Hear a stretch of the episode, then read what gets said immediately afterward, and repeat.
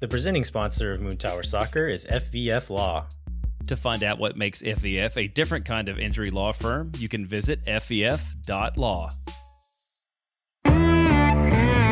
Hello, friends, and thanks for listening to Moontower Soccer. This week, we're going to talk about the last couple of preseason friendlies. We'll preview the upcoming home opener against FC Cincinnati. We'll talk about some of Claudio's plans for maybe adding an additional player, and then we've got a couple of fun announcements for you.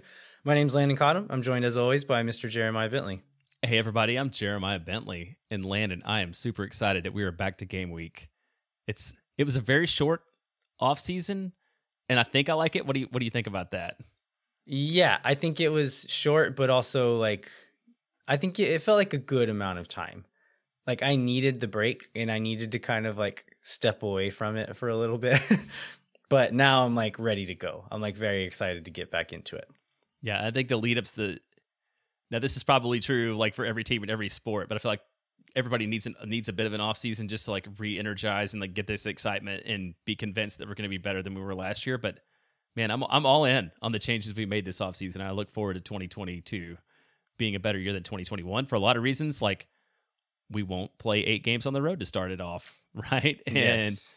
You know, level up our balance schedule. We're gonna have fewer midweek games, and so you know, hopefully, we'll get better results on the field too, and it'll be a little bit of an easier experience as a fan. Here's to hoping. Here's to hope, right?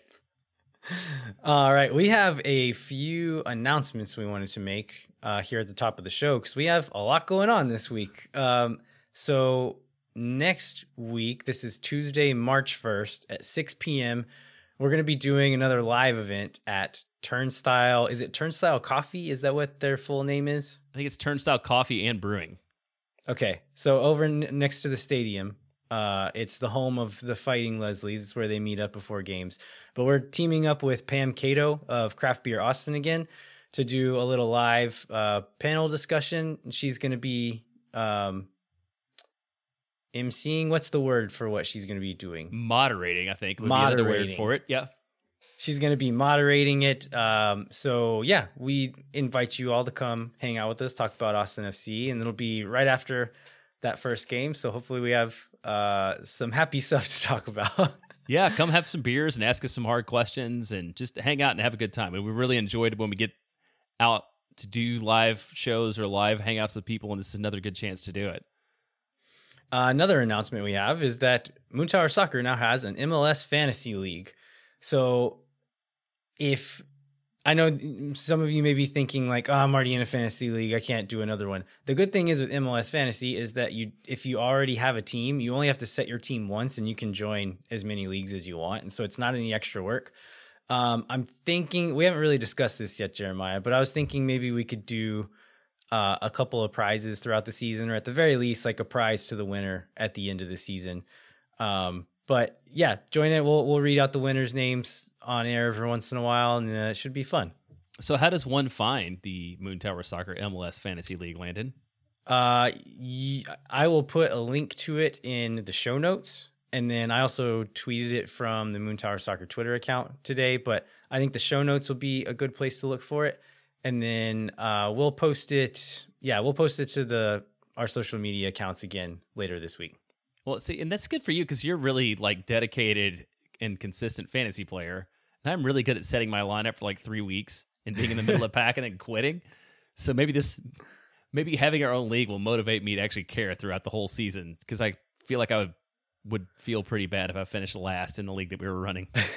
I think it's kind of a running joke that Andrew Wiebe stops setting his lineup in the the extra time league after like week three every year.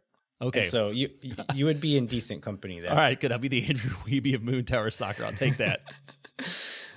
uh, we have another exciting announce- announcement too, Jeremiah. Do you want to tell the listeners about that? Yeah, this is really cool, and we appreciate this group coming to us. But we're pairing with Sage Wilson Property Group to give away two free tickets to the Austin FC home opener this weekend, and we I think it'll be not this weekend, but every week actually down the road.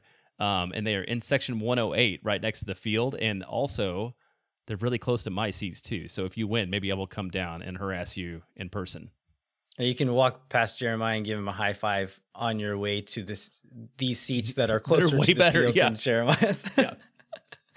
uh, yeah. So to enter to win these tickets, you can go to moontowersoccer.com and in, the top navigation bar, there's a link that says free ticket giveaway. Click on that. There'll be a form you fill out.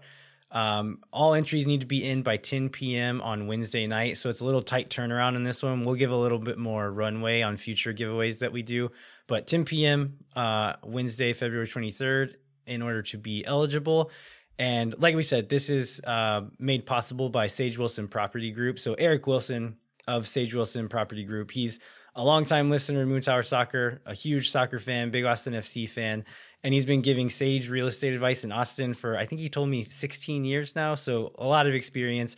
Uh, but we're really excited to be working working with Sage Wilson Property Group this season, and uh, we're very thankful that they're allowing us to or giving us the opportunity to give away these tickets. So yeah, sign up for that. Yes, that'd be a really cool treat for for the listeners and you know for us. And we're really this is a this is a great partnership. Love working with new people and you know longtime fans and people who are willing to uh, step up for the community.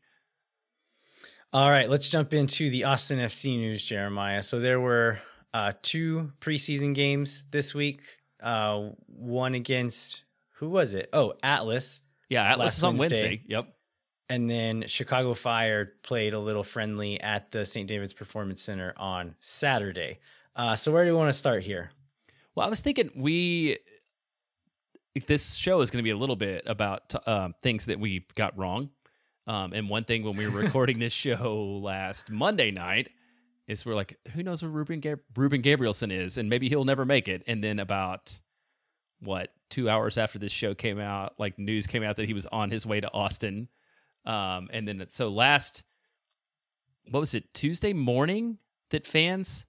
It'll be early Wednesday morning, late Tuesday night, I believe is yeah. when it was like he got to the airport after 19 hours of travel and had a large group of fans that met him at the airport which apparently you know blew him away he said that he the atmosphere was crazy he's never seen something like it that was during the game and i think we read an article in the striker texas when he was talking to, to bills that said that he was just blown away by sort of the fan um, appearance at the airport too so he he is in town so that's something we didn't expect to see um, and said he wanted to play versus atlas and did get a little time yeah. versus which would have been like what out, you know, a few hours in Austin, and he did a halftime interview, um, and he did get some time against Chicago. So like that's that was exciting news. So I don't know if we'll see him in the first match of this year, but we got him earlier than I thought we would, and I think everybody's excited about that because I think you mentioned this early on, or a few weeks ago. Um, he was like waving at people from the press box during the first game, people would feel a lot better than him still like dealing with visa issues and not being in town. Yeah, absolutely. And so that quote that that was in Bill's article, that was after the the fire preseason game and I was in the I was like media, quote unquote media for that game. Me and Chris and a few other guys were standing right next to the field there. And so I got to I was standing there when Ruben gave this quote and he was not joking about wanting to play. He like looked a little bit disappointed that they didn't let him. He was crazy, but I mean, he did he did the halftime interview and he looked um, fit and ready to go.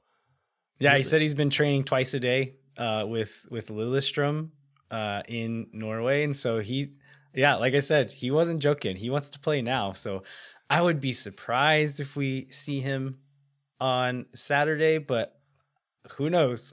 yeah, but I would not be surprised to see him against Miami the next week. I mean, I think that's no, completely yeah. reasonable. I almost expect to see him in that game. So then let's go to the Atlas match on Wednesday because again, this is the second thing we were very wrong about when I think we said that Austin had been playing sort of their first choice lineup as starters most of the preseason. We expected to see us field a strong side against Atlas, and then the lineup yeah. came out and it was com- it was the second eleven. I'll be honest here. At that point, I for- I kind of forgot that they were still going to play another game, and I was thinking of this Atlas one as their last preseason game. Uh, had I remembered that, maybe I would have made a smarter prediction about that. But yeah, we saw an entire second 11, a rotated 11 against Atlas. And one thing I was thinking about after the game, and I tweeted this the other day, is if you look at that starting 11 from the Atlas game, it's better than a lot of 11s that we started in real MLS games last year, which is encouraging, I think. Yeah, I think you're right about that. Um, and we did see a little bit of the the uh, the starters. I think the starters came in about 60 minutes in, if I remember right. Yeah, there were two changes at uh, at halftime, and then the rest of the guys came in at 60, and then uh, Diego got did Diego sub out at 60 as Yeah, well? Diego he subbed came out. on at half and then subbed out again.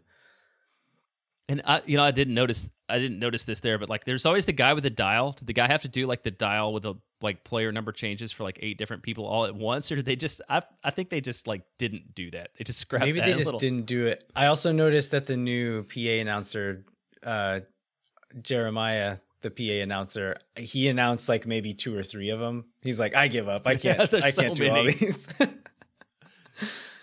um, but yeah, so that one ended one-one. So Atlas scored in the 39th minute. It was a mistake, maybe like a combo mistake from Romaña and Jimenez there. I think Romaña got beat and then Jimenez kind of took a heavy touch as he was trying to play out of danger there that just fell into the path of uh, one of Atlas's forwards. And then they one on one with Stuver didn't really have a chance there. Or sorry, with Tarbell. Tarbell, yeah, Tarbell was playing at the time. Yeah. Um, didn't really have a shot there. And then in the 85th minute, Cecilio Dominguez wins a penalty and Sebastian Driussi buries it into the bottom corner. Really nice, nicely taken penalty there. Um, I saw you right here in the notes, Jeremiah, asking if the penalty call was legit, and I don't know the answer. Did Did you get a chance to see it again? I did. So I did watch it again. The reason I wrote it in there is the I had at least two different people who hadn't watched it, who didn't watch the match or didn't watch it closely or whatever, saw that it was Cecilio that drew the penalty and just assumed that it was Cecilio, you know, being Cecilio the flopper. Um, but I did. I did watch it again. I mean, it was legit. I mean, did did he sell it as much as he could? Of course, like it's Cecilio Dominguez, but like it was it was a worthy call, and I think it would have got. I think he would have gotten that uh, call whether he had like made a big thing out of it or not. So I, I I'd, I'd go with it was absolutely a fair call. that was my instinct on the first viewing. Um, so this was apparently announced as a sellout. Uh, the stadium was not full by any means. It was, would you guess, like, I don't know, 65, 70%, Yeah, I was gonna say two thirds, so it's basically that. Yeah, which is still like, it's not bad for a Wednesday night preseason game against a beat, like a, like a rotated squad, a, a game that maybe wasn't advertised or like emphasized the same way a regular season game would. So I thought it was pretty good for for the circumstances and kind of a good little warm up for for this Saturday. yeah, I agree with that. I agree with that too. And the supporters, like the the Murga and the uh, those, the core group there, they were they were loud and they were proud and they came through really well in the TV broadcast. And I mean, I was impressed with that. Um, the other thing that we saw, which I feel like we've talked about so much that um that we, I didn't even write it in the notes. Like this was the debut of the minty green kit, right? Because that came out. It was, yeah. I think that kit, that the, the kit with the with the moon tower um on it. yes. Which- the unaffiliated to this podcast Moon Tower. yeah, the completely unrelated moon tower, which I was very happy to claim credit for and talk to with people on with people on Twitter about. But what do you what do you think about it now that you've seen it? I'm I'm way into it. Um, and for maybe some of the reasons that other people don't like it, uh, I've said this on the show many times. I like a simple kit, so I like the solid color uh, with some little accents on it. I also like like on these lighter colors for the shorts and the socks to all be the same color. I've heard some people say that they don't like that. They wish there would have been black black shorts or something, but I like the the the what are they calling it? Cool Verde, the Cool Verde all the way down. I'm into it. Yeah, I agree, and uh, that's probably the thing I like the most about it uh, is the like the monochrome look. And so I went and bought one on Friday afternoon at the Verde store at the stadium, and I want to send a shout out to Emilio, the manager, who like recognized my voice and said he was looking forward to the show on Tuesday. so I guess I want to apologize to him too and say hopefully you appreciate the show on Wednesday as much as you thought you were gonna like it on Tuesday. But uh, yeah, man, I think it's it's it's a good kit. So I've got it. I plan to wear it. Um, you know, whenever I can, and uh, and it's way better than other things that I feared when when we got when when we saw some of those crazy rumors earlier on. Um, so I want to talk about just a few players uh, of that starting group the other night against Atlas. Um, we don't we won't go through everyone, but I wanted to hit on a few of them. So, uh, what what did you think of Owen Wolff's outing against Atlas? I thought he was good for sure. Were you surprised? Yeah, yeah. I mean, he, he had some he had some strong moments. Like he had some moments where he was like very threatening and looked like a grown man, you know, on attack Absolutely. for sure. Yeah, I think he still had like a few teen moments out there uh, where he looked a little nervous or a little bit overwhelmed at times. But there's this, I think it was the same midfielder twice that he like chopped the ball back and just like ran right around him a few times in the midfield. Uh, he was r- really good at arriving into the box. And I think he got two shots at the top of the box that Finlay laid off for him. Um, and so just the positioning, the the wherewithal to be in that spot and to know to be there in that moment was really good. He he hit the shots okay. I think he could have hit at least one of them a little better. Um, but that's that's encouraging to to see him doing stuff like that. Um, other players, uh, Ethan Finlay and Felipe, I thought they both kind of had some bright spots, but seemed to not be on the same page all the time. Like I feel like we were getting into some good positions, and you hear uh, Wolff and Berhalter talk about using the ball to disorganize your opponent, and I feel like Austin actually did that. I don't think we did it all the time last year, pretty rarely last year actually. And I feel like they were doing it, but then that final move would be out of sync. They wouldn't quite be on the same page. Um, I'm hoping that it's just due to the fact that these guys have been playing together for like two weeks or something. Um, but I, I saw some promising things, just like positionally where we were getting the ball to in certain spaces. Uh, Moussa Djitté, his hold up play was fantastic. There was time after time on a few throw ins, and then uh, some other times they'd play the ball up to him. He'd hold it up on his chest, turn, play the ball off, and he just like couldn't connect that last dangerous ball in the final third. And there was a few moments where he probably should have made a hard run and just held up or like floated back post or something. And you Well- could tell the wingers were like, "No, go, go, go, go." Yeah, he and And he Felipe just- had some moments, right, in that game where they, I think both both ways, where they were visibly not on the same page. And I know Felipe Yeah. let him have it a little bit. Yeah, so that was a little bit frustrating to watch because we were getting into some good moments and then they would be uh, kind of wasted with just like disorganization as far as like guys linking up together. But um, but I, I I took some encouragement away from that. Uh, the last guy I want to talk about is uh, Jhojan Valencia. So, what was your overall impression of him there? Uh, I mean, I felt like he was. I don't know. I felt like he he he did fine for what we for what we saw out of him. I didn't I didn't have a really strong view on how he played.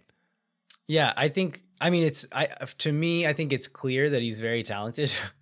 um his his first touch is really nice just like receiving the ball like on the half turn or like pivoting around and swinging the ball to the other side. All that was super nice. He didn't do a lot of like progressive passes like moving the ball up the field, but just like switching the field, moving the ball from one side to the other. He did all that very cleanly and very efficiently. Hopefully the progressive stuff will come. Um, I did think he looked like a little bit like lost positionally at times, like maybe running a bit more than he had to. And you know, I talk about Driussi seeming like he runs in straight lines and is just always in the right spot.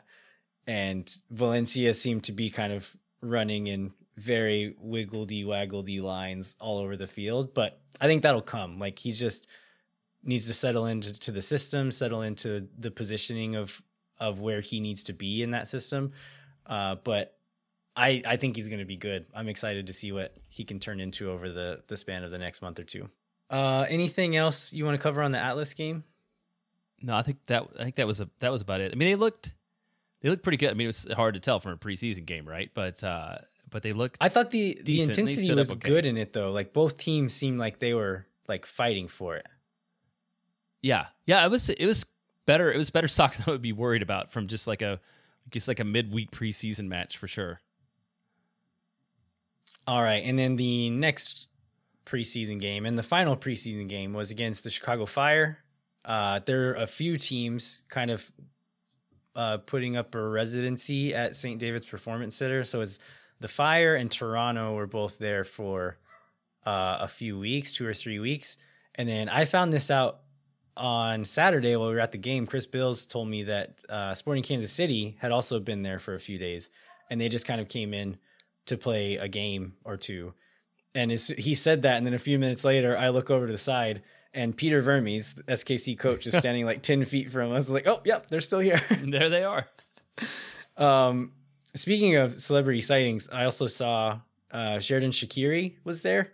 He did not play. I think he got there like two days before or something. So he was just wearing flats and kind of standing on the sideline. But he is as as short and quadrilateral as I expected him to be. Yeah, was he, did you get to see his calves, or were they was he like wearing pants? Or he was, was wearing pants, so I didn't get a good look, unfortunately. But I'm sure they're the size of my thighs. Probably so. Hey, speaking of that, just Shaqiri's calves remind me. Do we have another bonus show coming this week? We do. Okay. Uh, I, I I teased this on Twitter saying that we're making up for this show being a day late with releasing a second episode. Um, it's not a second episode of Moontower Soccer, but it's going to be the second ever episode of Swoon Tower Soccer. Uh, we're planning on releasing that on Friday, and then the following week we're going to have some uh, listener interaction stuff on social media. So uh, we've already recorded this and it was a lot of fun. So I can't wait for you guys to hear it. All right, awesome. I, I doubt Shaqiri came up in that, but I thought I couldn't. I couldn't uh, let that moment pass without bringing it up. So we we didn't get to. We had uh, I think Chris Bill's live like live blog this match on the striker site. We had a few people on Verde Hill. Um, you know, not a ton, but I mean, it was a decent little crowd. You know, you were there, so like, what did you, what was your observation of that Chicago match? Uh, yeah. So after the Atlas match, Wolff said that like kind of the plan was to play the second team on that night against Atlas, and then on Saturday that who we see as the the starters right now would go 90 against Chicago. And so that's what we saw was uh, who will very likely be the starters, maybe a few changes. Uh, so the lineup against Chicago was Stuver in goal, and then Lima, Cascante, Romaña, uh, Kolmanic, Danny Pereira at the six, Ring and Driussi as the dual eights, and then Cecilio on the left, Urruti up top, and Diego on the right. So we had been predicting that maybe Kipp Keller would be starting against Cincinnati. He was not dressed on uh, on Saturday against the Fire. Um, we asked Wolff about it after the game. He, said that it was a high ankle sprain. Um, I was watching him after. He wasn't limping or anything, so it didn't look super serious. I believe today Chris Bills was at training and tweeted out that uh, that Keller was training with the team and looked like like if if Kipp had to or sorry if Chris had to make an assessment, he said he looked like he's a guy who could play on Saturday if he needed to. Yeah, that's good um, to hear. The other, yeah, I guess the other question mark was at the six, whether or not Valencia is going to be ready to go. Uh, we saw Danny Pereira start uh, this game. So what it ended up being is, for the most part, the starting 11 from the end of last season plus Urruti. Um, and maybe that's the reason why the game ended up the way it did, but it seemed very much like a game from last season. like yeah. not a lot of super dangerous possession. Um, some pretty like uh like absent minded defensive mistakes from especially Romaña, but also some from Kolmanic. Um, but yeah, it, it wasn't a great game. It wasn't terrible either, but it wasn't great.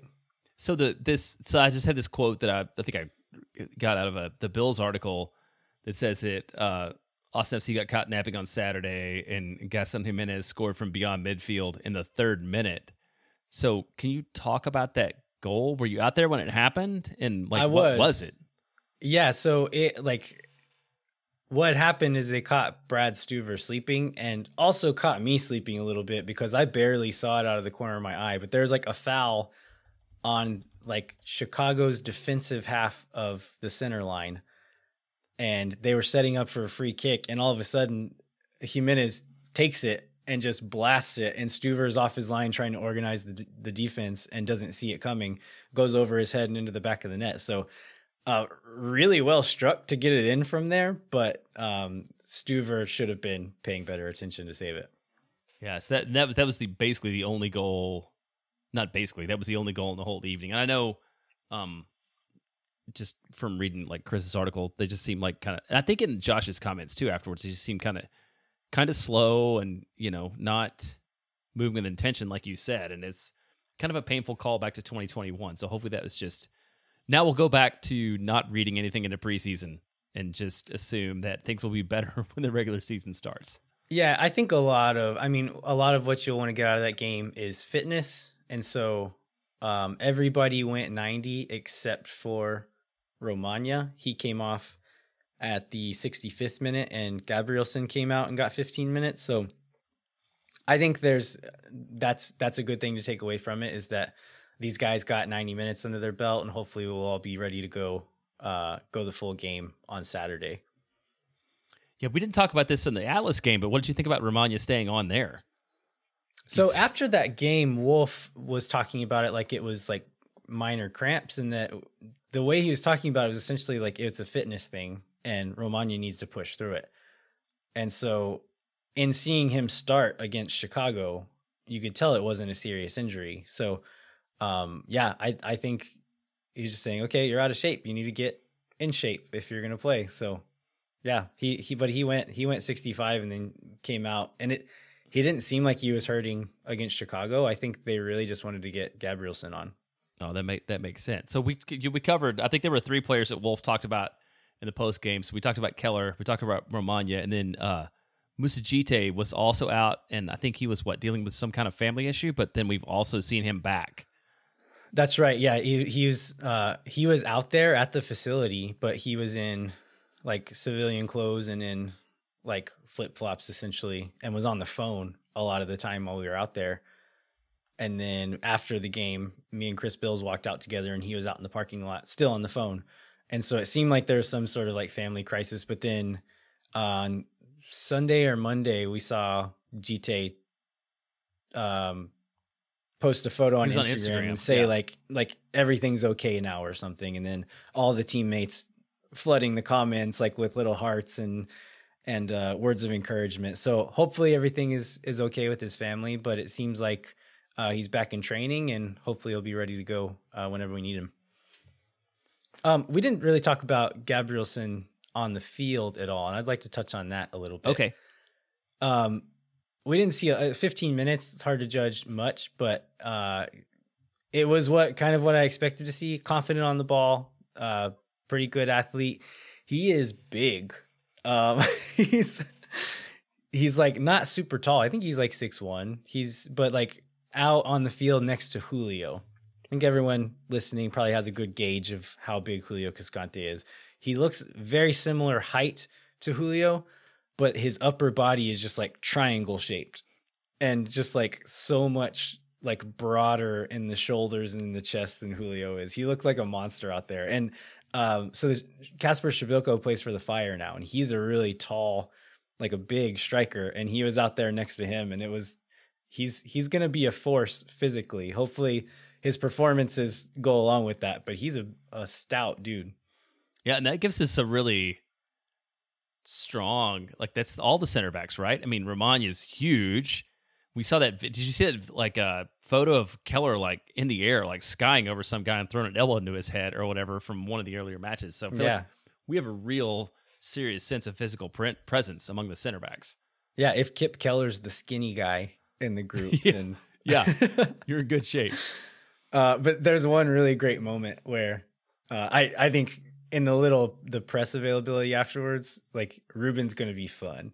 Like he's going to be a character. I think the fans are really going to like him. But there was one moment where um, Chicago was setting up for a corner or like a, a set piece, and Gabrielsen was like a few yards away from Kacper Przybylko, and I don't I don't know if he was like letting him know like hey i'm behind you and i'm marking you like i just want you to know i'm here or if he was just like messing with him but he just took two steps up and then just shoved Przybylko in the back and then took two steps back to where he was and then just got ready to defend the play but I, I just like the being that close to the field was really cool because we could hear everything that Stuver was saying to the defense and what all the players were saying to each other. But then just to see all like the the stuff that goes on between players like that, like it was it was a lot of fun.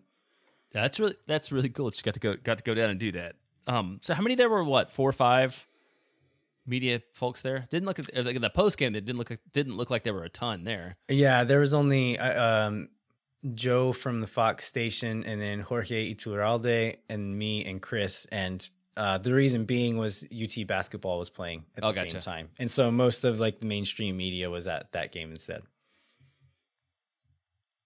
All right, well, let's talk about the most MLS trade that we're going to talk about this year. This was last Wednesday, and we're going to actually mention this guy's name in in the uh, the draft. But Austin FC announced on Wednesday the club agreed to a trade with Minnesota United. They received fifty thousand in 2022 GAM and fifty thousand in 2023 GAM from Minnesota in exchange for the discovery rights to Honduran midfielder Kervin Arriaga. Which this is a rumor we talked about um, I mean, I just it's weird, but do we have plans for this money? I guess is the real question. I mean, hundred thousand in GAM is a little bit of funds to do something. Yeah, I mean, I think we, you and I, both kind of had the instinct that they do have plans for it this season, either now or over the summer. But uh, Claudio Reyna did uh, a press availability where he kind of cleared that up a little bit, right? Yeah, that, that's this. Yeah, I really just wanted to mention that because it's one of these weird things that only happens in our league, but then it also leads into this. You know, if you and we're not going to get into discovery rights, right? And, right, right, right. You know, we're we're not doing that today. You can Google it. but that does lead into the you know we seem to be stockpiling Garber bucks for some reason, and we heard from Claudio finally what that might be. Yeah, uh, so he's he explicitly said that it will likely be a left back, and we've got like we're looking at a few guys. Uh, explicitly mentioned that we're looking at loan options, and I think he kind of went on to say like talking about the loan option that like being careful about flexibility. And so I don't think they want to get locked into something that's going to hinder uh, future flexibility in the roster build. Um, but yeah, it it looks like they're looking to get a left back on loan like now, like before. Is yeah. it is May May the uh the trade deadline? Yeah, that's what he said. So they want to bring another player. There, what not? There's a chance for me bringing another player. Then he talked about the loan option, and he did also talk about uh, the international using the international slot. And I think that just makes sense. You know, last year, what we had we brought in three players on loan. This to this point about roster flexibility because Žan Kolmanič was a loan player, correct? Yeah. Um, that one that one worked out. But then what? Sebastian Berhalter and Manny Perez. Manny Perez are both loan options. It didn't work out. So I mean, if you if you can have this sort of trial um, time of the player, it seems like it makes a lot of sense for the club. Yeah, I mean, you see like that kind of move becoming more popular all over the world in soccer, but I think it especially makes sense in MLS where um, the margin for error is very slim with with bigger signings. And so if you can get a like a preview of him for a year before having to spend that money it's i think that's a really smart move. Yep. And then they also there was some discussion of uh, josh wolff in this um, and Reyna sort of um, i guess more than anything just showed his support for josh wolff and belief that that we're doing the right thing said he's unpleased to see the style of play we have his commitment to preparation every single week um, talked about him remaining calm, um, and just talk, talk, talked about belief in Josh and belief in the system. So I think, I mean, I would expect him to say nothing else, but I feel like it was a pretty good vote of confidence from Claudio for Josh uh, in that press availability. Yeah, I also I liked what he went on to say after that as well, where he actually named some things like these are some things that Josh probably did wrong and he needs to get better at. Um, like the first part would maybe come across as disingenuous to some people, right? But Right, He if actually went that, on to say true. like these are some things that he needed to improve on and that we think he's going to. And he mentioned that like Wolff put a lot of focus on how he wanted to attack, but was probably like maybe ignored the defensive part a little bit of it and like in transition and things like that. And those are things that um, that he's hoping to improve. And actually, after so after the Chicago match, I asked Wolff. Wolff was available to the media for a few minutes as well, and I asked him about the wings. We talked about last week how the wingers have been staying really high and wide in these uh, in these preseason games. And Wolff mentioned that that it's about like what they're trying to do in transition. A lot of what he's trying to get out of that, and so instead of the wingers coming inside and the fullbacks overlapping, the wingers will stay high and wide, and the fullbacks will kind of their ending position will be a little bit more inside and a little bit deeper. And that his reasoning for that is defensive transition. That if we give up the ball in that attacking position, that there's guys in position to to step up and kind of counter press those moments. So um, I I think that's encouraging to me. We'll see if if it all works, but I think a lot of people had the question like, is Wolff going to like, is he humble enough to learn from his mistakes from last year? And it seems like at least on a tactical front that he is a at least a little bit willing to to change things up and do things a little bit differently. Yeah, that's a that's a really good point. And we and the, uh, the other thing Morena talked about that I think we should look to is um you know the mentality. And Morena said, you know, last year if we went down to goal, you could see heads drop. That can't happen this year. And I think I mean we've seen sort of some of the aspects of that, right? Like with the team bonding and things like that with Wolff. So hopefully we'll see that that too. That sort of like getting a little bit of tactics and um and like sort of getting into the more of the people side of coaching, which I think you can do Yeah. once you get the tactics down. Yeah, I, I mean it all fe- feeds into each other, right? Like man management is easier whenever you're scoring goals and winning games. Right. Right. Right. Well, let's uh I think we've covered that. Let's take a break and then we'll talk about Cincinnati. Uh, yeah, we actually didn't mention what we are going to be doing with Phil at the top of the show. Oh, darn it. Uh, yes. But we're going to be joined by Phil West here in a little bit, and we're going to do an MLS team fantasy draft where uh, Phil, Jeremiah, and I are each going to pick seven teams, and then at the end of the season, whoever's collection of teams has the highest point total will win this competition. But we'll do. Uh, we're going to take a break, and we'll come back, and we're going to do uh preview for the home opener against FC Cincinnati and then we'll also have Phil join us to do our MLS team draft. So hang tight, we'll be right back.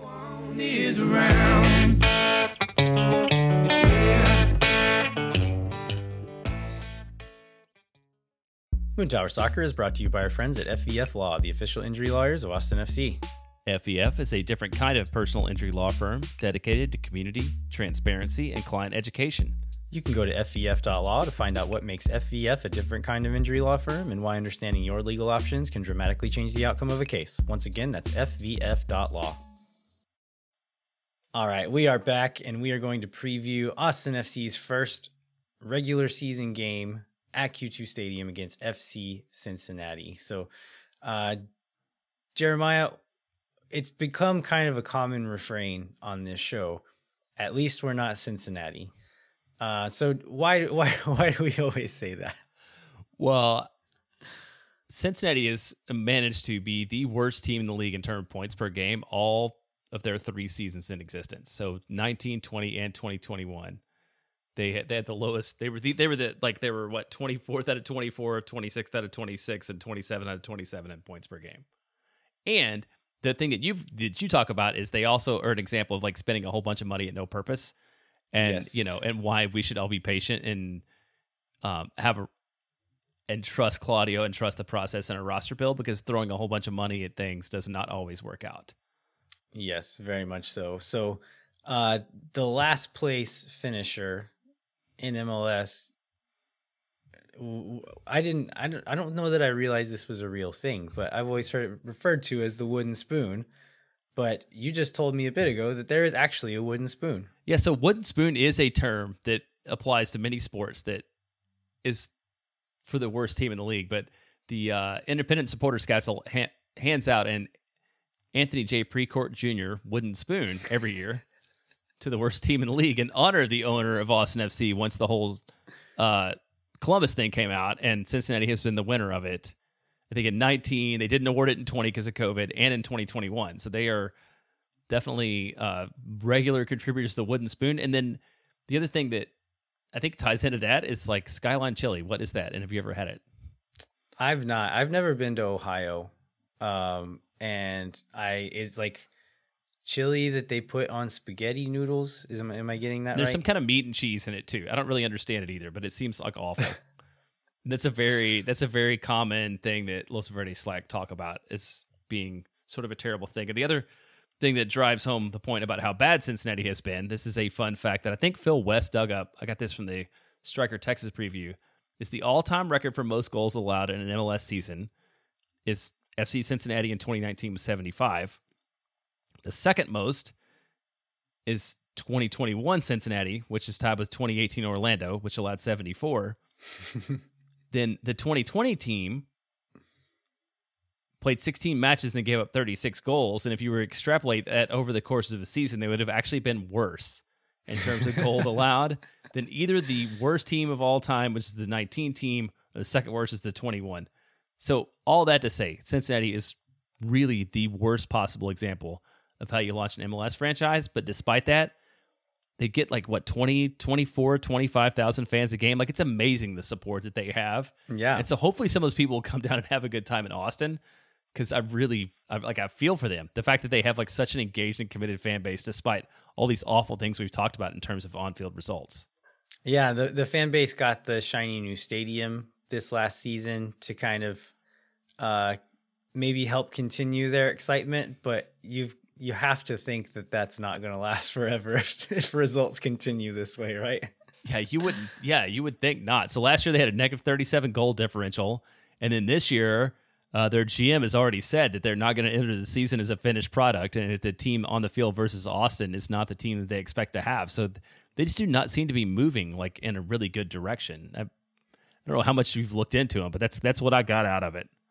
Yeah, I mean, um, kind of going off of just what I know a little bit about the team, but I'm not going to pretend to be an expert here. Going off of uh, MLSsoccer.com's kind of season previews, um, they added Alec Kann, who was uh, Atlanta's backup goalkeeper the last year or two, and was pr- considered like a starting level goalkeeper and did well for Atlanta when he was called upon. So they've had kind of a string of notoriously bad goalkeepers, and so uh, that should be an upgrade. And then Ray Gaddis came out of retirement. I do you did you see how old Ray Gaddis is? Isn't he like 36 or something? He's yeah, he's definitely up there. but he came out of retirement and is going to be playing for Cincinnati now. I don't I don't know how much he still has in the tank, but he was good. Did did he play last season? No, I don't think he played last season. I think he's So I he think sat out a all full of last year. year. The last the last season that he played, he was he still was a good a good MLS player. So uh, he should help out their defense a little bit as well. Um, aside from that, I mean, Lucho Acosta is very good, uh, attacking midfielder. He's been he's been very good for them. Scored lots of goals, been very productive, but it was not enough to make up for those goal differentials, like all the goals they were giving up. I mean, do we think? I, I, don't I don't see a lot of evidence here that Cincinnati's going to be a lot better than they were last year. I don't see that going into this year. I mean, I think the fact that they went out and sort of recruited a front office from the Philadelphia Union probably shows that like long term there's some potential, but for game 1 for Austin for 2022, there's no reason to think that we shouldn't pick up a win at home. Yeah, those guys have been there for like a month or two, right? So Right, they're not right. Turn the team around. Not not now. I mean, think Now. like 2023, 2024. Yeah. I think they made the right moves as opposed to, you know, throwing a whole bunch of cash at some internationals, but for this season, no, I think they're kind of as sunk as they were before. And I think the biggest thing they have going for them is Charlotte seems to have really botched their uh, start to being a, an expansion franchise, and they they both play in the Eastern Conference. So maybe Cincinnati will not win the Wooden Spoon this year, just by virtue of Charlotte being even worse. Um, so looking ahead to how Austin will kind of line up against them, I think one of the questions we kind of touched on this earlier is whether uh, Danny Pereira or Jhojan Valencia will start at that sixth spot. Um, I think Valencia. I mean, judging by what we saw against Chicago, Danny started with that starting with that with that group. Valencia did not even come on, and so I already kind of suspected that Pereira would start just to give Valencia some time to get settled in. Um, but I think this game is actually set up pretty well for Danny to play. Uh, just judging by how well he did against kind of a weak Houston midfield, I think Cincinnati's midfield is going to be similarly defensively weak, at least. Uh, Haris Medunjanin is kind of their holding midfielder. He's had some really good seasons in this league, but I think he's also 36 now. And so um, maybe losing a little bit of his legs there. But the way Danny kind of danced through that midfield and progressed the ball against Houston, I'm really hoping that he can do that against Cincinnati as well. And if he can, I think it would be a, a really good sign uh, for this matchup. And then I guess another one of the questions is at center back. So uh, I don't know. Do, do you think Keller will start? Do you think he'll be back that fast from that injury? I think if he's in training and he's got a few more days, and if he's healthy, I mean, he seems like the guy. He, Josh seems to trust him for whatever reason, in a way that he didn't with a lot of the with a lot of the rookies last year. So I could absolutely see Keller starting. I think that I think I think he's he's our. I think if I was going to start a best eleven, he's in my best eleven right now among the players we have healthy. I agree. Yeah, I, I I hope he does start, and like it's I'm the one who said a couple episodes ago, like, we got to be careful and not get too hyped on this guy. But I, I think he's our best center back until Gabrielsen's ready to go. Um, but, and like, we surely we're not going to see Gabrielsen on Saturday, right? I don't think we'll see him start. And I don't, I don't even see, I don't even think, I would be surprised if we see him at all. If Keller's healthy, I would be surprised if we see him at all.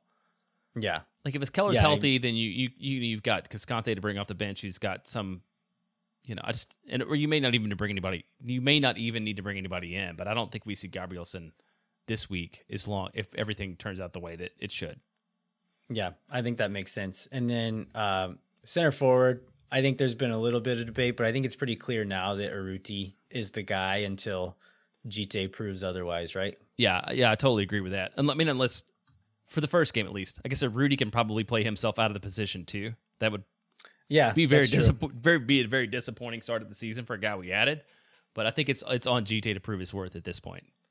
Yeah. So uh, the other day, I tweeted out what I saw as being the starting eleven, and it's it's the guys we just talked about. Um, and Chris Wellhausen asked a question on that thread saying, like, essentially, but who who makes your bench? Like, who makes the bench out of this group? And that's a question that had never even crossed my mind. And the reason is because it was not a question that we got to ask last season because we never had enough players to fill an entire bench. I don't was there any moment last season where we had enough guys to fill out an entire bench? Well, yeah, that were like worth having around. I don't think so. So, but for maybe those people that don't don't know, so you're gonna like you dress 18. Uh it's 20. You get 9 bench okay, players. nine, nine bench players. So Okay. 11 starters, 9 bench players. and one of them's got to um, be one of them's got to be a keeper, right? I mean, that makes sense. Right. Then you've got eight field players, and I mean, our best eight field players. That's actually going to be a debate this year. Yeah, it's I was I pulled up the roster earlier and was trying to pick my bench essentially, and it's tough. What what so let me tell you the guys that I ended up leaving off here. So Owen Wolff, uh, Danny Hoesen, Will Pulisic, Rodney Redes, Freddy Kleemann, Damian Las, and then there's one more that will have to be left off. And the ones that I thought might be the most likely candidates, if there are no injuries or anything, but Jared Stroud, Jon Gallagher, Hector Jimenez, like, like a name that started a lot of games last year could potentially not make Not the even make match the day bench. roster. Yeah, we should feel good about that. I think that's the biggest thing about this offseason is just the depth that we've built. Another thing that uh, that ties into that is I went back and looked at the uh, first day starting lineup against LAFC last year, and I, th- I think maybe we tweeted this, but there are, you know, I think there's like a sense that we didn't add a lot of high end players, but there are what five guys that were on the starting lineup last year that aren't in the starting lineup this year, and some of those guys are people you just talked about. It's like people who might even might not even make the game day roster. Like Hoesen was the starter, Redes was the starter, Pochettino was the starter. He's gone. Sweat was he's gone, and Besler was, and he's retired. So I mean, that's I mean that's a pretty good example of how this roster has turned over significantly in just one season. Yeah, I mean, you could say some of these are sideways moves, but um, some of them are very much so like improvements, and then the guys behind all of these people are improvements. Definitely better. Yep. All right, so what are do, do you have plans made for for Saturday already, Jeremiah? I think for Saturday we're just gonna well we're gonna take the train down and go to Hop Squad, get there a couple hours early, maybe go bother the people in 108 who win our tickets. um, and I know there will be a march the match, and the tifo is going to be pretty awesome, which I think we've talked about the last couple weeks. So I would encourage people to get there early and check all that out. How about you? Uh, I don't have a firm plan yet. I think I'm supposed to have a soccer game that day, uh, and I don't know what time it is, but it's also going to be like in the 40s and freezing rain. So we'll see if that happens or if I'm uh, available to play. uh, but yeah, I, I do. I plan on doing the same thing. I want to try to get over to Hop Squad at least a little bit before the game, and then get into the stadium in time to get settled in and, and watch the tifo ceremony and all that. Yeah, that's gonna be great. It's gonna be it's good to do again. It'll be fun next week to be able to talk about actual results. Um, and it's just it's awesome to have the club back up and going. Hopefully, our optimism lasts through next week. Oh man, I know we had those we had those weeks last year. You know, we were like, oh geez, you know, it's like three losses, you know, three loss week. How are we going to find a way to talk about it again? Like, let's hope that doesn't start earlier this year. yeah. All right. Well, I think we can uh, move on to our MLS fantasy team draft with Phil West. Is there anything else we need to cover before we do that? No, let's go ahead and talk to Phil. All right. We'll be right back with Phil West.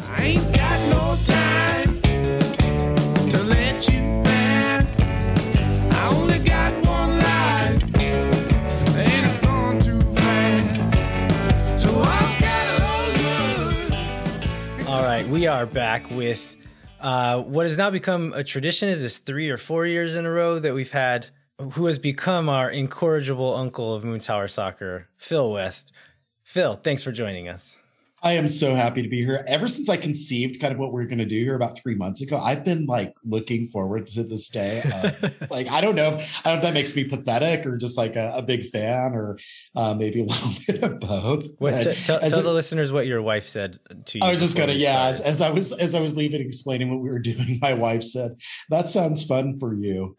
not not for a normal person, but, Right, for, exactly. but for you Not- and your deranged friends. Not sounds for the like fun general to public, but for Phil West, total Uh, MLS so- nerd. So normally when we have Phil on, uh, it's the beginning of the MLS season, and the idea is to kind of give a preview for the season. And so this year, Phil had this idea of doing it a little bit differently. So Phil, do you want to tell the listeners exactly what we're going to be doing here?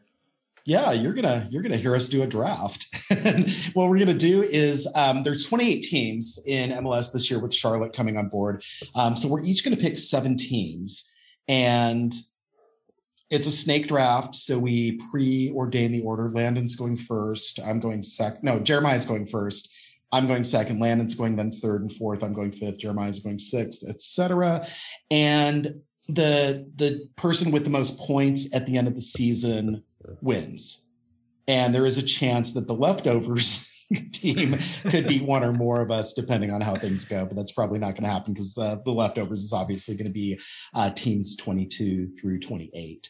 Um, so if you're a fan of one of those teams, you do not you want us to to pick you. You don't want to be one of the leftover teams. Is essentially how that works. So, like for example, if Seattle accumulates like 62 points during the regular season, then whoever drafts Seattle gets 62 points towards the total. And we'll we'll tabulate throughout the year. And I guess if we do like a playoff show, um, maybe we'll we'll let y'all know who who won at that point, right? Yeah, we'll have to revisit it at the end of the end of the season and Exactly. see who won. Maybe we'll come up with a prize or something for it, or like some kind of wager. uh, Yeah. after the fact here. I Um, think if the leftovers team beats you, you have to do a hot wings challenge. There should definitely be one of those. And I think don't you still owe Mark Bay a hot wings challenge? I, I do, but um, I I don't know if now that the team that he covers is now no longer here, if I still need to go through with it. I mean, I'll pay up at some point. I just I have to I, I do not have a time in, in my schedule like right now currently to to ruin my insides. Yeah, sure, pencil Phil, that into my calendar. So we'll we'll see. I will I will hit that at some point. I mean, I, I kind of feel like I, I paid it back when we uh when we did the training you know that was that was kind of epically bad so i mean if, if people were wanting the loser to to suffer then i i think that already happened All right. Well, let's jump into the 2022 Moontower Soccer MLS team draft. With the first pick, we have our very own Jeremiah Bentley. Oh, and Phil definitely spotlighted the first pick. I'm going with consistency year over year. The Seattle Sounders are pick one in this draft. All right. as we like to say push the sounders button until the sounders button stops working last year's playoffs notwithstanding All right. So Jeremiah takes the Sounders, um, which is now noted on our handy dandy document that Phil put together for us. Uh, pick number two, Phil West. oh man this is really tough um i am torn between two teams but i think i am going to go with the current mls cup champions new york city fc who I think is going to be really, really solid this year. Um, again, Taty might leave mid-season, but Talles Magno is there to plug in. I feel good about that pick. Taty might score 10 goals before he leaves, though. Oh yeah, for sure. uh, that was actually on the top of my board as well. I was hoping you'd go with someone else. Um, but since you didn't, so I'm, I'm going to get the third and fourth picks, correct? yeah, We're doing it snake style. Okay. we are. With my third pick, I'm going to take the New England Revolution. Uh, they've not they were amazing last year and haven't seemed to have gotten worse and maybe even got better. So we'll stick with that. And then for fourth, t- y'all tell me if this is like is this like a chalk pick or is this a little bit controversial? But I'm going to go with Nashville. I was torn between Nashville and NYC. So yeah, I think that's a really solid pick. The only thing that I'm worried about is their kind of long road trip and the fact that they had what like 18 draws last season. Yeah. Um, but yeah, I think I think they're going to be good. I think they're going to party through the West once they once they get the uh, the the bulk of the latter part of the season at home. So yeah, I think that's good pick. Yeah, I mean, after I would I would say after like the third pick, I don't know that there's any teams that you can guarantee you're going to have a really high points total, and I feel like guarantee like as far as guarantees go, I feel pretty confident that Nashville is going to have a relatively high points total. Maybe not New England last year, but they're going to have a good points total, and like Mhm. I don't I don't don't have that confidence in any other team in the league after these first four really. Yeah, that makes sense. I have confidence in one more team, and luckily it is my pick. So I am going to be on brand and go with the talent glut that is Atlanta United in the five spot. Phil, that feels that feels very Phil. I do. we could review these past shows, and I feel like you've had Atlanta above wherever Atlanta finished every year, which exactly okay. but we actually um i i had them pick lower personally than um we collectively did for the striker texas for the previews that we're doing so which might might give a little bit away in terms of uh you know what we're what we're going to be revealing um in the last few days here All right. all right, I'm gonna go. I've got the sixth pick here, right? Yes, 6 and 7. Six and seven. So at six, I'm gonna go with the Philadelphia Union, good pick who have been consistent. And I love that Nashville pick too, Landon. That was going to be my pick if it got to me. And then I'm going to stay in the Pacific Northwest and go with the Portland Timbers. All right. So I'm, I'm really going to be very Cascadia. We'll see if Vancouver makes the makes the lineup or not. But I'll take uh, Portland. Portland's I'm kind of a Portland. weird one this year, right? Like, yeah portland i was going to say is very on brand for jeremiah as well but it's like I, it, it's like they. It doesn't look like they're necessarily going to be a powerhouse, but they're always good, and so you hate to doubt them too. And so, yeah um, and then Philadelphia, they've they've lost quite a few players, and then but have gained a few and like. But I like again, I trust in Jim Curtin there, and I think that they're going to be good regardless of who's there because they have been the last few Yeah. years. Even yeah, even minus Przybylko and minus Monteiro, um, I think they're still going to be good. And they have what? They have two new designated players. Is that right? Yeah, they brought in a, sh- I believe he's a striker, Uhre. I don't, he's some Mhm. type of forward. I don't know exactly what position he plays. Um, but the the folks they've brought in are pretty highly regarded, and then kind of the core of the rest of the team is still there. All right, Phil with pick eight. Oh man, this is tough. Um, I didn't think they were still going to be on the board at this point, and it's a little bit of a flyer. It's going to be a big jump, um, but I'm going to be a big believer in Insigne, and I'm going to pick Toronto. Oh FC. wow, Yeah, Wow. yeah. that's a bold one, Phil. I know. I think I'm you going might. big, yeah. I think you might get leftovers with that one. No, I All think right. they're going to be really good. Yeah, I'm just. I'm also. Yeah, I'm also. I'm also looking at the the two teams I have around them, and I I may, I may have instantly regretted this decision, like uh, like Anchorman jumping into the bear pit. All right, I've got picks nine and ten, and this section of my of my big board that I made is pretty murky. But uh, again, not necessarily one that I think is going to have a super high point total, but I think I'm pretty confident we'll have decent. Is nobody's picked them right? Yeah, Colorado. I'm taking Colorado. oh, the Raps. Okay. I I thought Phil might pick them just to say raps, but I guess you can say it in response to anybody else's pick, so that works. I feel like that's Um, about.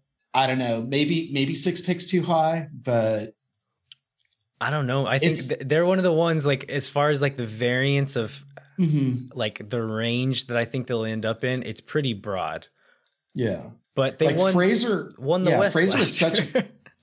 Fra- yeah, they did win the West last year, but that was a surprise. Like Fraser is a really good coach, but also they have no DPs. right. And no sponsor. Is that right? I they didn't they lose their jer- jersey know. sponsor too? I don't know, but I think so. yeah, that's that's always tremendous. Yeah, this one i- looking at like the like all the MLS soccer.com pundits. Some people had the Rapids super high, some of them had them super low. I'm going to have faith in Robin Fraser and take them high and then for the next one mm, I'm going to take another risk and I'm going to go with Orlando City. Mm, okay. Well, that Um, becomes they've lost some pieces, but I I like some of the pieces they brought in, and some of the guys they brought in last year are uh, on track to have the the David Goss bounce, like the like the David Goss theorem that second year players will do much better. And they brought in some pretty talented guys last season that I think could be good this year. So we'll see what they do. okay. All right, Phil with eleven. Yeah, I am surprised they have dropped this far, given their consistency throughout the years, having only missed the playoffs once in the past 11 years. I think you know who I'm talking about. Um, these guys right here, Sporting Kansas City. Sporting KC. I have, a, yeah. I have a SKC koozie currently that I am drinking a beer out of. So, um, so that was a reminder to pick them. They're also pretty high on my list. Again, I mean, Pulido's hurt, but at the same time, they have a really strong lineup, and Vermes just knows this league in and out, and they're always consistently top three, top four. So, Yeah, Ru- Russell and Salloi are so good. Their midfielders Mhm. are really good. So uh, the the Pulido thing makes me nervous. Like I don't know if I like I like Khiry Shelton, but I don't know Yeah. if I necessarily trust him to do a lot up there. But maybe he doesn't have to with the rest of those guys scoring goals. So exactly. And I mean, they didn't have Pulido a whole lot last year either, did they? So, I mean, it Yeah. doesn't seem like it would really make a difference. And I mean, they still, they were still the three seed, and you know, they still kind of did their thing. all right, Jeremiah. All right, at 12, I'm going to I'm going to take a risk because they've made a lot of changes during the offseason and take my boyhood club. Yeah. Los Angeles Los Angeles Football Club. They added Kellyn Acosta, Ryan Hollingshead recently Yeah. somehow, Mhm. and a bunch of other guys and had a coaching change and so I'm going to somehow trust that some sense of better play comes out of that chaos. That feels like a good pick. Yeah, that, That feels- was that it was strong. between them and Orlando for me, and I'm like a little bit. I don't know. A little bit regretful. Maybe I didn't take them, but hopefully I did the right choice. I mean, they had such an underperforming season last year, but it doesn't seem like they would necessarily do that two years in a row. Their Although roster they do have a brand new coach. The roster's So- just so good, like talent wise. If Vela can have half a halfway good season, if Brian Rodriguez can have half a good season, they're going to be a really good team. Mhm. And those first year coaches tend to do really well, right? Yeah. so good luck, Steve Cherundolo. the weight of the world is on your Uh, shoulders. Jeremiah again with Uh, 13. I'm back at 13, and I'll go with a club that's been pretty consistent and go with Minnesota United at 13. Mm, okay. All right. Um, they seem to be, you know, a pretty decent regular season team at least, and I mean, I've got faith in them. I guess the if we've got the Cur- what Kervin Arriaga experience here to add to that, right, Phil? How do you spell that? K E V I N. Exactly. Good job. All right. So 14. Oh, wonderful. Um, I was hoping that they would drop to me, and they have. This is also incredibly on brand for me. Um, I'm taking the Whitecap Cougars, Oh, as my daughter calls them. Oh, yeah. and it's that's the thing like with the striker i mean like i i had them fourth in the west in in my forecasting and two of my colleagues had them 13th so people are just kind of all over the place about what they're going to be like but I, th- I think they're really strong i think a full season of ryan gauld is going to be incredible and i think they're building a good team um, i almost when i when you were talking about lafc i didn't want to jinx the vancouver pick um, lafc also did, did get maxime crepeau um, their goalkeeper who's one of the probably five best goalkeepers in MLS. So um, again, it's up to um, Thomas Hasal to see kind of what he can do in a full season. But I'm going to have faith in Vanni Sartini. So I mean, Vanni Sartini by himself. It's just good for the league. oh, if it's so good. Yeah, yeah. I I I love that man. So yep. So I have uh, I have two of the three uh, Canadian teams at this point. That's really who I wanted with this pick, Phil, was Vancouver. Yeah, I know. Sorry, man. You going to make me pick the crew, Phil? yeah, I think so. I'm not That going to that do seems it the yet. obvious choice. I might do it next, but I'm going to take the Galaxy with this pick. Oh, They might give up a million goals, but they might score a million too. So you can't spell Landon without LA. So that makes a lot of sense. Uh, and then 16. So the next two on my big board to show Mhm. my my hand a little here is the crew and FC Dallas. Huh. But I don't really want to pick either of them. Yeah. of all the teams you can pick as as an Austin fan, those are those are probably the two least appealing. I am going to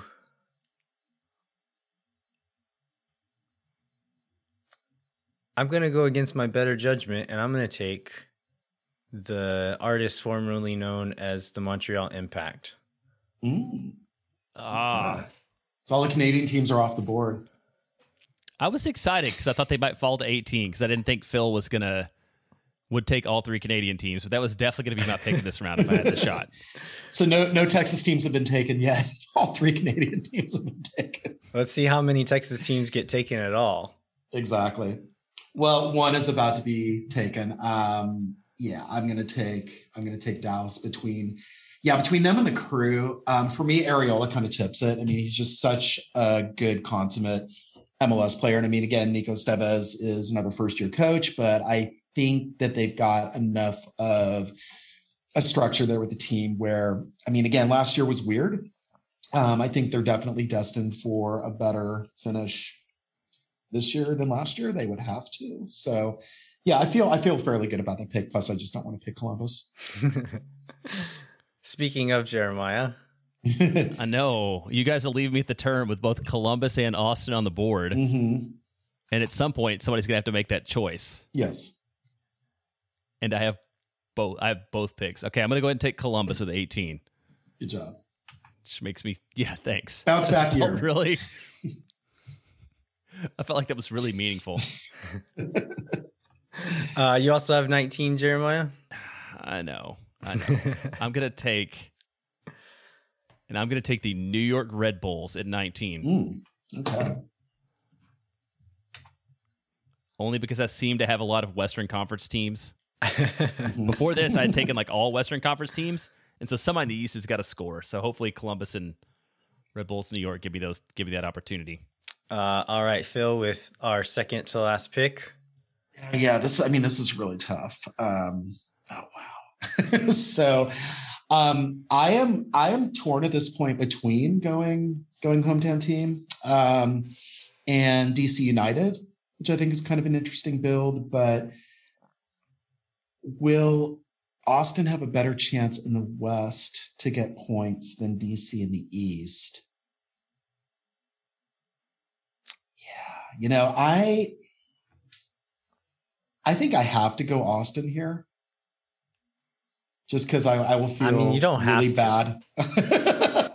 I'm doing it. Um, I um, I am I am putting full faith and confidence in Maxi Urruti to score at least 10 goals this year, and um, that will get enough points to to nudge above DC. I'm hopeful. All right. Sorry, Hernán Losada. so I'm- with I, the I have to go hometown. with the last pick, I will take DC United. And I kid you not, I had Austin, my last two on my big board here, like down to 21, were Hmm. DC and Austin. Yeah, I had Chicago in there too. I mean, I think Shaqiri's going to be really interesting. I just don't know. Again, another first year coach, and they kind of have a long way to go given where they were. So Yeah, it's such a dumpster fire of an organization, it seems, that I don't know that a couple of good moves necessarily pulls them out of it yet. But yeah, look like getting they're better, but it's yeah. I mean, they were yeah, they were kind of neck and neck with Cincinnati in terms of like making some really kind of ill-advised uh big signings um, Yeah. that kind of put them in financial straits for a while. But hopefully, hopefully they can pull it together. But um, they are kind of anchoring the leftovers team. So just going through that, then who we've got remaining. So we have um, Charlotte FC, who we have absolutely probably no faith and confidence in. Um, no, when we do, when we do the Cincinnati preview, I'm gonna pick them to finish not last, just because of Charlotte's even worse. yeah, that's what happened with the striker. Yeah, like we ended up, yeah, like like Cincinnati ended up uh, being uh, 13th um, in the East uh, by virtue of Charlotte. okay. So the, the And- rest of the leftovers here Yeah, uh, Charlotte, Houston, RSL, Chicago, San Jose, Cincinnati, and Miami. Who, Mhm. like, if you had to take one more out of this group, you, I guess you, you said it would have been Chicago, right, Phil? yeah, it'd be Chicago. Yeah, Who would have been yours, Jeremiah? RSL, I guess. Mm, yeah. Um, I feel like so I was pretty down on San Jose, and then they made a couple of moves. I can't even remember who they are now. Oh, they got Monteiro. And yeah, they got Monteiro. somebody else from within the league, I think. Yeah, well, they got Gregus a little bit earlier. Yeah, young Gregus. Um, Mhm. so to to contribute to their continuing glut of sixes and eights. um, but Maybe they yeah, can trade Austin for some wingers, you know. but we're getting a glut of six and eights too, which is good. So um, it's an always important thing to have. Yeah, San Jose. It's just it's it's so weird. Like I just um I did an interview with a San Jose radio guy um, yesterday that's going to air Wednesday night, and you know he was he was pretty high on on their potential and all that, but still just the question of Almeyda and probably his last year. I mean, it seems like he is really destined to go um, coach in Mexico, and just I think that uncertainty around the locker room is just going to um, really kind of mess with them the whole year. Plus, um, you know, Cade Cowell seems like he's Europe bound. Um, you know, Aboba's a nice player, but I just I don't see kind of necessarily how they they do it over a full season. Yeah, and with Wondo out of the locker room, maybe that Mhm. adds to some of the instability created by the coach. Almost certainly not going to be there the next year, so Yeah. Uh, that'll be interesting to watch. Well, we'll like we said before, we'll have to check in on this again later in the season to see how we did. Uh, I like the idea of if your team gets beat by the leftovers, then you have to do a hot wing challenge, and maybe we can come up with some kind of prize for first place as well. But uh, we'll think about that and Mhm. figure it out. We've got a whole season to figure it out. But If any Uh, listeners want to donate to a prize pile, feel free. I don't know what y'all might come up with. So, um, but yeah, I mean, um, yeah, it was funny. I was I was um, letting Los Verdes Slack know um, that I was going to be in here, and Nicholas Martin was like, "Oh, great, thirty minutes of Phil West puns." that made me But laugh didn't so happen. hard. We did this instead, so I think this is I think this is hopefully more fun for your listeners. Um, although my wife Yeah, doesn't hey- understand. Yeah, Phil, do you want to send us out on a pun? Did you have one you were saving after you read that I- that you want to make sure that you don't do you, you don't deny people the opportunity to get? I don't work like that. It's got to be. It's got to be in the moment. It's. It's. Okay. I've got to. It's. It's got to be reactive. You know. So. It's all it's like jazz. It's all about the puns you don't make. I don't even know what that means. All right, Phil, thanks for joining us. Uh, it's been a pleasure to have you on again this year. We'll we'll uh, have you on a year from now and hopefully before then. But thanks. Yeah. Hopefully before then.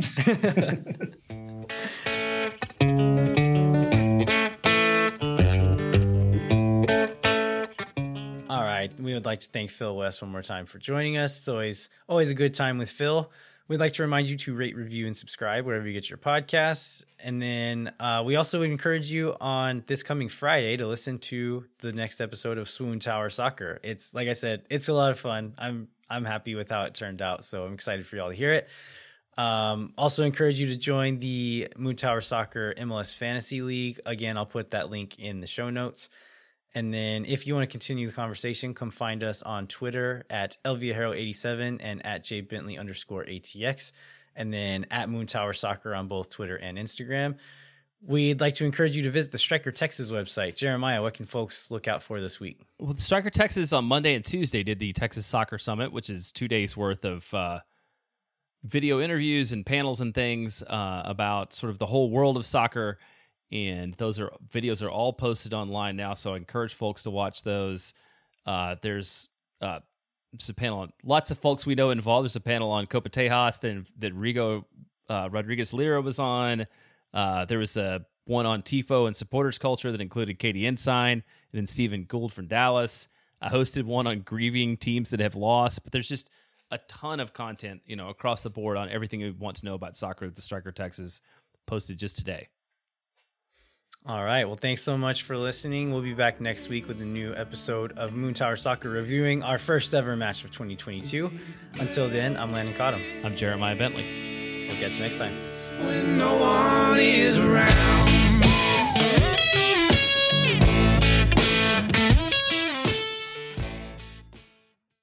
Muchas gracias. Bye bye.